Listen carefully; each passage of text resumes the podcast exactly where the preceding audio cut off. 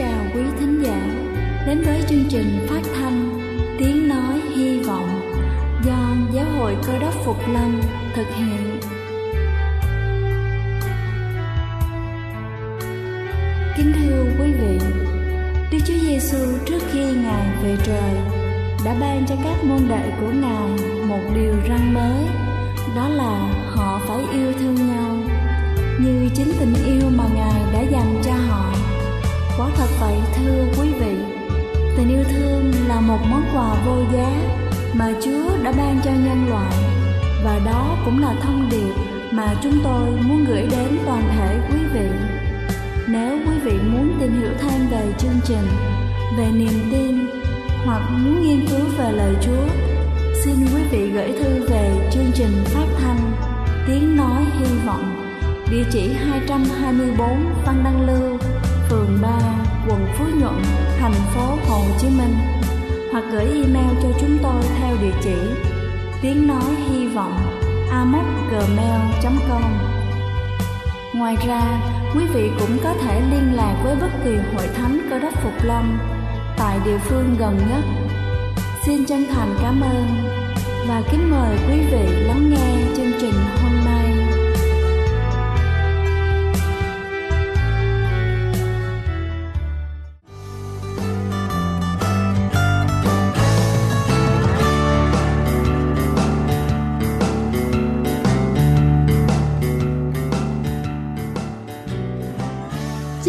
Chào quý vị thính giả trên khắp cả nước.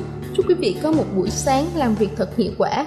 Kính thưa quý vị, xã hội hiện đại ngày nay mang đến cho cuộc sống con người nhiều tiện ích, sự thoải mái, nhưng cũng tiềm ẩn nhiều mối nguy hiểm, đặc biệt là đối với trẻ em. Điều này đòi hỏi mỗi trẻ phải có những kỹ năng để xử lý cũng như bảo vệ chính bản thân mình.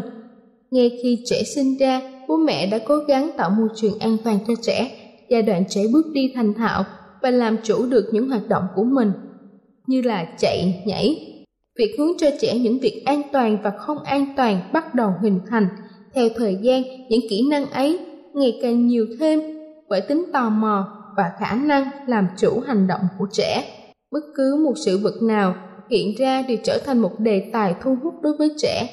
Đó được coi là cơ hội để mở rộng kiến thức, nhưng đồng thời cũng có thể là mối nguy hại khôn lường đối với trẻ việc trang bị cho trẻ những kỹ năng bảo vệ bản thân sẽ giúp cho trẻ có thể an toàn hơn và tự tin hơn để khám phá cuộc sống muôn màu này. Phần đầu tiên chúng ta sẽ cùng nhau tìm hiểu về kỹ năng bảo vệ bản thân là gì. Kỹ năng bảo vệ bản thân là những hiểu biết của một người về sự việc xung quanh mình, cũng như là cách để hành động đúng, an toàn đối với sự vật đó.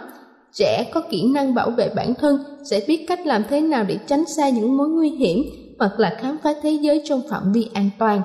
Giai đoạn từ 4 tới 12 tuổi có thể coi là giai đoạn mà trẻ dễ gặp phải những mối nguy hiểm nhất bởi giai đoạn này, trẻ thích khám phá nhưng lại chưa có những kỹ năng cơ bản để tìm hiểu thế giới. Phần tiếp theo đó chính là một số kỹ năng bảo vệ bản thân cha mẹ có thể trang bị cho trẻ. Đầu tiên đó chính là kỹ năng an toàn khi tự chơi. Đây được coi là mối quan tâm hàng đầu của hầu hết các bậc phụ huynh trong thời gian gần đây.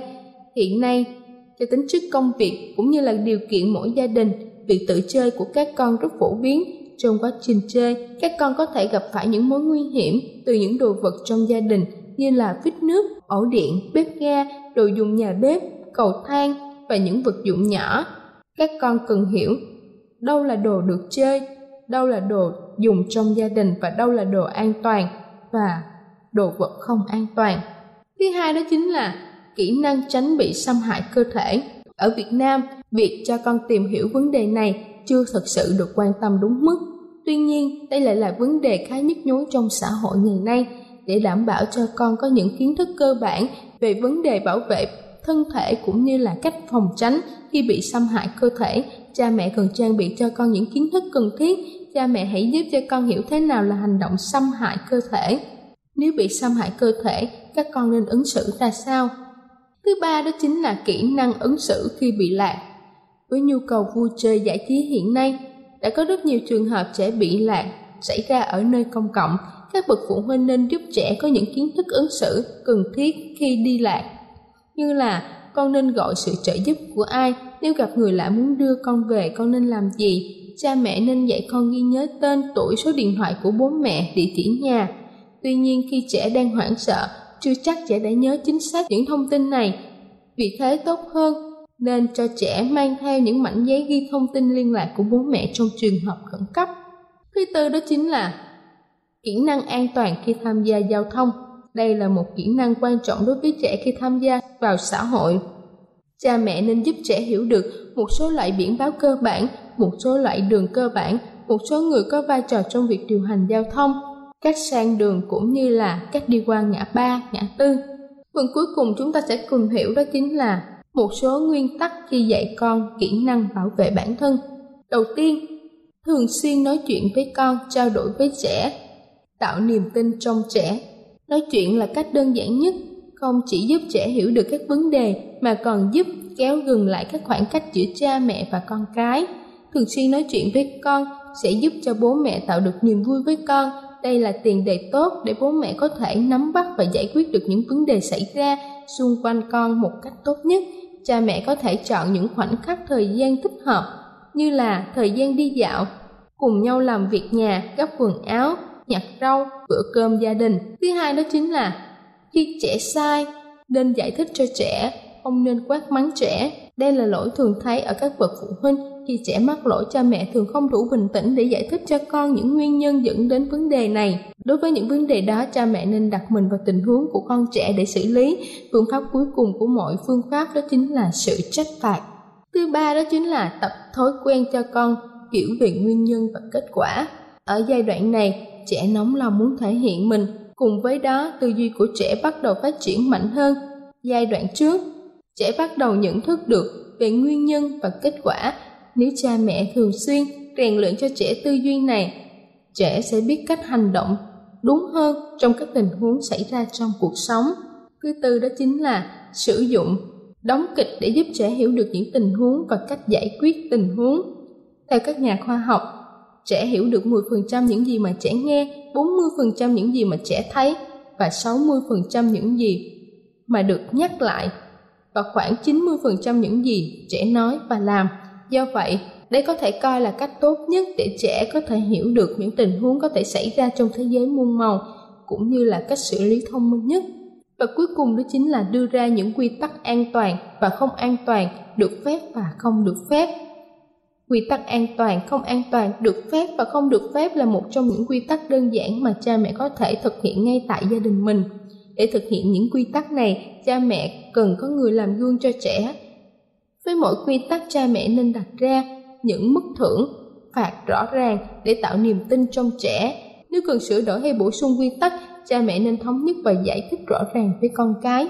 Kính thưa quý vị, kỹ năng bảo vệ bản thân là một trong những kỹ năng xuất hiện sớm, được hoàn thiện trong quá trình lâu dài và theo chúng ta trong suốt cuộc đời. Do vậy, việc rèn luyện cho con cái những kỹ năng này sẽ là hành trang quan trọng giúp con tự tin mạnh mẽ hơn trong cuộc sống hiện đại đây là chương trình phát thanh tiếng nói hy vọng do giáo hội cơ đốc phục lâm thực hiện. Nếu quý vị muốn tìm hiểu về chương trình hay muốn nghiên cứu thêm về lời chúa xin quý vị gửi thư về chương trình phát thanh tiếng nói hy vọng địa chỉ 224 Phan Đăng Lưu phường 3 quận Phú Nhuận, thành phố Hồ Chí Minh hoặc gửi email cho chúng tôi theo địa chỉ tiếng nói hy vọng gmail.com Ngoài ra, quý vị cũng có thể liên lạc với bất kỳ hội thánh cơ đốc Phục Lâm tại địa phương gần nhất.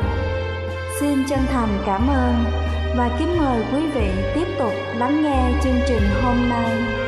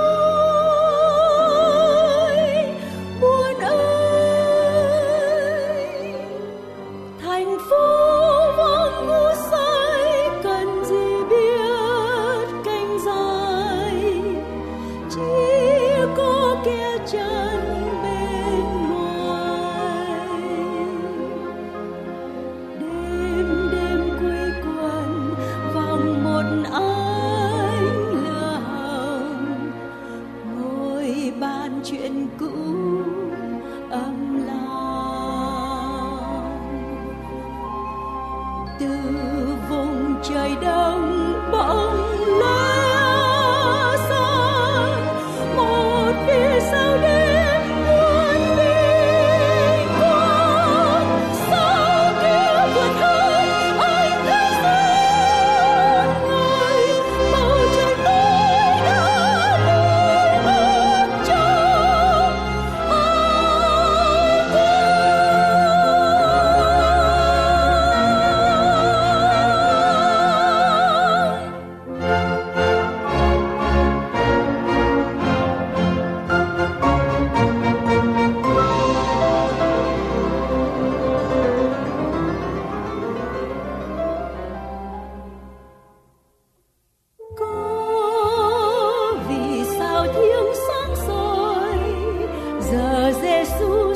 Thưa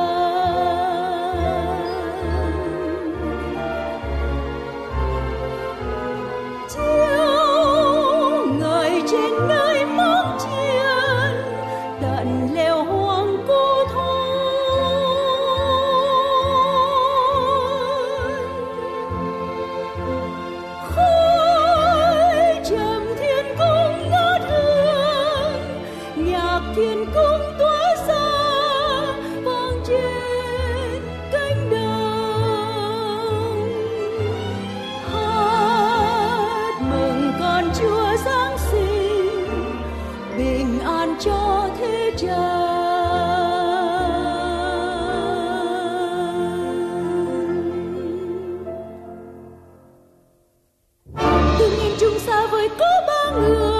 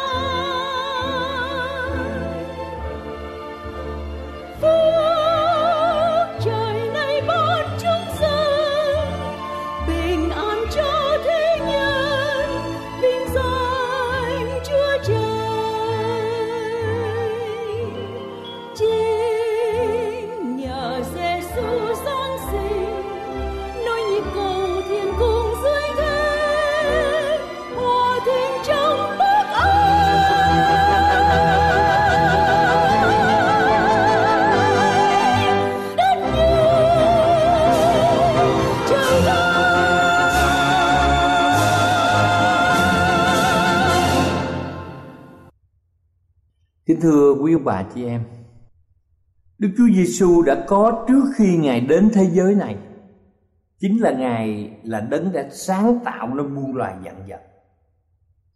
Rồi Ngài đã đến thế gian chúng ta sống như một loài người. Ngài là Emmanuel, tức là Đức Chúa Trời, Sống giữa loài người. Và dân sự thật của Đức Chúa Trời tin tưởng Ngài một cách nhiệt tâm. Đức Chúa Giêsu hứa Ngài sẽ trở lại. Dân sự thật của Đức Chúa Trời sẽ phân biệt sẽ tách ra khỏi những tội lỗi của thế gian. con cái thật của Đức Chúa Trời sẽ theo những kế hoạch của Kinh Thánh. Họ có một đời sống thánh khiết, một cuộc sống khỏe mạnh, việc ăn và việc uống và việc gìn giữ luật pháp cũng như có lòng tin nơi Đức Chúa Giêsu. Dân sự của Ngài họ tôn trọng luật pháp của Đức Chúa Trời. Họ gìn giữ trọn vẹn luật pháp của Ngài. Có một điều chúng ta thấy rõ ràng trong bản luật pháp, có nói rằng, hãy nhớ ngày nghỉ đặng làm nên ngày thánh. Kinh Thánh nêu rằng con người làm việc trong sáu ngày, nhưng giữ ngày thứ bảy không phải giữ ngày thứ sáu hoặc giữ ngày thứ nhất, tức là chủ nhật, như nhiều người hiện nay đang giữ sự dạy dỗ của con cái còn sót lại của đức chúa trời là phải gìn giữ đúng luật pháp ở trong tôn giáo. Trong sách Esai đoạn 8 câu 20 nói rằng, Hãy theo luật pháp và người chứng, Nếu dân chẳng nói như vậy, Chắc sẽ chẳng có rạng đông cho nó. Như vậy sự dạy dỗ của một tôn giáo chân thật phải đi theo đúng đường lối kinh thánh trong Cô-lô-xe đoạn 2 câu 8 đã cảnh cáo cho chúng ta biết vào thời kỳ này. Hãy giữ chừng kẻo có ai lấy triết học và lời hư không, Theo lời truyền khẩu của loài người, Sự học của thế gian, Không theo đấng rít mà bắt anh em phục chăng? Chúng ta đừng để nhiều người lấy triết học và lời hư không, Theo lời truyền miệng của con người mà bắt chúng ta phục nhiều người nói rằng họ công nhận ngày sa bát trước đây chính là ngày thứ bảy. Nhưng mà vì đức chúa giêsu sống lại vào ngày thứ nhất, thứ chủ nhật, cho nên chuyển qua sự thờ phượng chúa ngày chủ nhật. Kính thưa quý vị, đây là lời truyền khẩu và kinh thánh hoàn toàn không có lời nào nói chúng ta phải chuyển từ thứ bảy sang chủ nhật. Ngay trong thời kỳ Đức Chúa Giêsu ngài đã tuyên bố những người cầm đầu tôn giáo vì lời truyền khẩu mình mà bỏ lời Đức Chúa Trời. Trong sách Ma-thiơ đoạn đoạn 15 câu 6. Cho nên để phân biệt dân sự còn sót lại của Đức Chúa Trời, họ sẽ nghiên cứu kỹ những lời tiên tri trong Kinh Thánh. Họ giữ trọn vẹn theo Kinh Thánh trong suốt thời kỳ Trung Cổ. Trong sách Khải Quyền đoạn 12 câu 6 cho chúng ta biết rằng Người đàn bà hay hội thánh tượng trưng cho dân sự thật của Đức Chúa Trời, Trốn khỏi sự tức giận của quyền lực ma quỷ Và tìm được sự che chở an toàn Trong những nơi thê lương quan vu của thế gian. Cái thời kỳ hành hạ bắt bớ này kéo dài đến 1260 ngày tiên tri hoặc năm theo nghĩa bình thường. Và sách Ezechiel đoạn 4 câu 6 cho chúng ta biết một ngày tượng trưng cho một năm. Như vậy, năm 538 sau Chúa khi tướng Petier của Pháp cầm tù người lãnh đạo tôn giáo La Mã, thì quyền lực tôn giáo chính trị này đã giảm sút. Và trong sách Khải Quyền đoạn 12 câu 17 nói rằng con rồng giận người đàn bà bèn đi tranh chiến cùng con cái khác của người là những kẻ giận dữ các điều răn của Đức Chúa Trời và lời chứng của Chúa Giêsu. Trong câu này cho thấy rằng những người còn sót lại và những người vẫn giữ các điều răn của Đức Chúa Trời kính thưa quý ông bà chị em không phải giữ một hai điều răn mà họ giữ trọn vẹn các điều răn và họ có lời chứng của Chúa Giêsu. Dân sự còn sót lại có hai tiêu chuẩn rất dễ cho chúng ta nhìn ra họ. Thứ nhất, họ giữ điều răn của Đức Chúa Trời. Thứ hai, họ có lời chứng của Đức Chúa Giêsu. Kinh Thánh không hề nói cho chúng ta chỉ cần giữ chín điều răn, tám điều răn hay bảy điều răn. Ở trong bộ luật hình sự của bất kỳ quốc gia nào có hàng trăm điều trong luật hình sự và luật này đòi hỏi tất cả công dân phải giữ hết tất cả bộ luật người nào phạm một trong các điều đó thì họ sẽ bị hệ thống cảnh sát công an viện kiểm sát và tòa án xử họ tội. Và trong kinh thánh cũng cho chúng ta biết trong sách gia cơ đoạn 2 câu 10 vì người nào giữ luật pháp mà phạm một điều răn thì cũng đáng tội như đã phạm hết thảy. Một người giữ trọn ngày sa bát thứ bảy, nhưng mà chúng ta phạm tội trộm cướp hoặc phạm tội giết người thì cũng như chúng ta đã phạm hết thảy nhưng vì những điều đó đã nằm trong bộ luật hình sự của bất kỳ quốc gia nào trên thế giới, cho nên người ta phải giữ. Và chúng ta đau đớn thì điều răn giữ ngày sa bát là bổn phận chúng ta với chúa, nhiều người lại vi phạm. Điều luật ngày sa bát là điều răn đang bị chà đạp dưới chân của mọi người trên thế giới này. Nhiều người đã không dân giữ điều răn của đức chúa trời. Chúng ta biết rằng luật pháp của đức chúa trời là nền tảng của sự cai trị của ngài. Một dấu ấn quan trọng chứa ba điều là tên một người, địa vị của một người và giá trị quyền thế của một người. Chúng ta xem trong điều răn. Điều răn về ngày nghỉ tức là điều răn thứ tư, có nói danh của chúa tức là gieo va đức chúa trời thứ hai, địa vị, quyền thế của ngài là gì? Là đấng tạo hóa. Ngài dựng nên trời và đất. Và kế đó, điều thứ ba, nói về quyền năng cai quản của ngài là trời và đất. Satan đã làm ngài sa bát, là dấu ấn của Đức Chúa Trời chuyển sang ngày Chủ nhật. Đó là lý do lời tiên tri ở trong Kinh Thánh để cho chúng ta biết rõ ràng. Hội thánh còn sót lại là hội thánh có lời chứng của Chúa Giêsu Christ trong Khải Quyền đoạn 12 câu 17. Và điều này có nghĩa là gì? Trong Khải Quyền đoạn 19 câu 10 Vì sự làm chứng cho Đức Chúa Giêsu là đại ý của lời tiên tri. Hội thánh còn sót lại của Đức Chúa Trời là một hội thánh của lời tiên tri. Hội thánh rao giảng những lời tiên tri trong Kinh Thánh. Trong một Cô Rinh Tô đoạn 1 câu 6 và câu 7 cho chúng ta biết, Như lời chứng về đấng Rít đã được vững bền ở giữa anh em Anh em đang đợi kỳ Đức Chúa Giêsu Christ chúng ta hiện đến, Cũng chẳng thiếu một ân huệ nào Chúng ta tạ ơn Chúa Nhiều sách của bà Ellen White Bà là ánh sáng nhỏ, Chiếu sáng để chúng ta nhìn đến ánh sáng lớn, tức là kinh thánh nhiều mục sư của hội thánh đã bỏ thời gian nghiên cứu về kinh thánh để dẫn chúng ta đến với lẽ thật và tài năng của lời tiên tri là một trong món quà mà Đức Chúa Trời ban cho hội thánh còn sót lại. Ngay từ khi tội lỗi xâm nhập vào thế giới của loài người, Đức Chúa Trời đã sử dụng khả năng tiên tri của con người để ngài tiết lộ cho con người biết tương lai của nhân loại. Khải quyền đoạn 12 câu 17 có nói rằng Hội thánh của Đức Chúa Trời là hội thánh cuối cùng Sẽ có đặc tính của một hội thánh tuân giữ các điều răn Và lời chứng Chúa Giêsu mà lời chứng đó là thần linh tiên tri của hội thánh còn sót lại của Đức Chúa Trời Hội thánh rao giảng những sứ điệp của ba vị thiên sứ trong sách Khải Quyền đoạn 14 câu 6 và câu 12. Những sứ điệp đó là, thứ nhất, truyền rao sự đến của giờ phán xét của Đức Chúa Trời và kêu gọi loài người phải đến thờ lại Đức Chúa Trời là đấng sáng tạo. Chúng ta tạo Chúa. Chúa rất yêu thương và kêu gọi chúng ta hãy thờ phượng Đức Chúa Trời là đấng sáng tạo nên muôn loài dạng vật trong đó có chúng ta. Điều hai, báo tin sự sụp đổ của Babylon là những nơi theo những điều dạy dỗ trái với kinh thánh và kêu gọi chúng ta hãy ra khỏi những nơi lộn xộn này.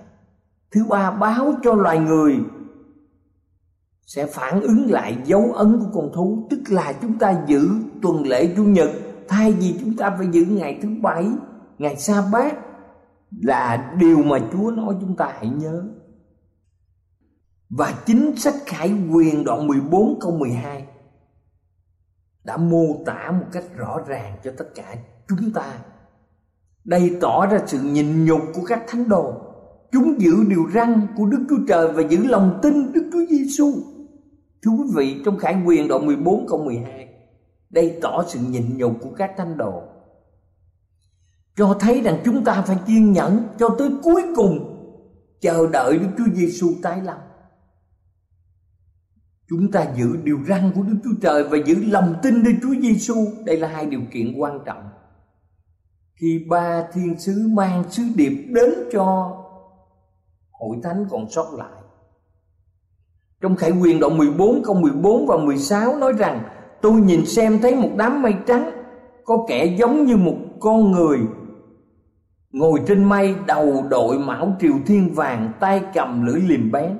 Đứng ngồi trên mây, bèn quăng lưỡi liềm mình xuống đất, Và dưới đất đều bị gạt.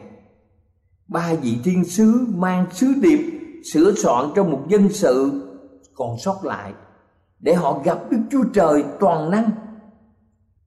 Kinh Thánh đã cho chúng ta biết làm thế nào để chúng ta nhận biết được danh sự còn sót lại? Làm thế nào để chúng ta biết được hội thánh chân thật cuối cùng ở trên đất để chúng ta đi theo? Và con đường của Chúa Giêsu là đường đi lẽ thật và sự sống đời đời cho tất cả chúng ta. Ngài yêu mến chúng ta và đòi hỏi chúng ta muốn được trở nên một thánh đồ để chúng ta có thể có mặt ở thiên đàng là nơi có sự sống đời đời thì chỉ có hai điều quan trọng. Chúng ta phải giữ trọn vẹn điều răn và giữ lòng tin nơi Chúa Giêsu đó là hội thánh còn sót lại. Đó là những người mà Chúa gọi là thánh đồng. Đức Chúa Trời ban cho chúng ta khả năng để suy nghĩ. Nếu tất cả chúng ta muốn biết lẽ thật của Ngài và khám phá dân sự còn sót lại của Ngài trong những ngày cuối cùng của lịch sử nhân loại này, chúng ta phải lắng nghe lời thánh linh. Chúng ta phải nghiên cứu kinh thánh, chúng ta phải cầu nguyện, và chúng ta phải trở về với sự tìm kiếm lẽ thật. Đức Chúa Trời toàn năng ngày yêu thương chúng ta. Nếu chúng ta làm như vậy, Đức Chúa Giêsu sẽ không rời bỏ chúng ta. Ngài ban Đức Thánh Linh gìn giữ thân xác chúng ta và Đức Chúa Giêsu phán trong gian đoạn 10 câu 27 chiên ta nghe tiếng ta ta quen nó và nó theo ta. Tất cả ông bà chị em là chiên của Chúa. Ở trong đồng cỏ xinh tươi của Ngài, chúng ta là con cái của Ngài. Chúa quen chúng ta và chúng ta đi theo đường lối thánh khiết của Ngài.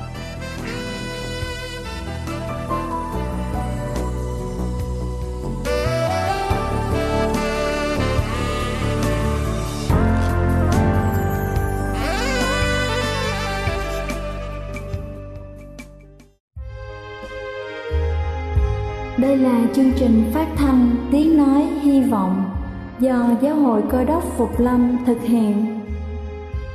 Nếu quý vị muốn tìm hiểu về chương trình hay muốn nghiên cứu thêm về lời Chúa, xin mời quý vị gửi thư về chương trình phát thanh Tiếng Nói Hy Vọng, địa chỉ 224 Văn Đăng Lưu, phường 3, quận Phú Nhuận, thành phố Hồ Chí Minh hoặc gửi email cho chúng tôi theo địa chỉ tiếng nói hy vọng amos@gmail.com Ngoài ra, quý vị cũng có thể liên lạc với bất kỳ hội thánh cơ đốc phục lâm tại địa phương gần nhất. Xin chân thành cảm ơn và hẹn gặp lại quý vị trong chương trình lần sau.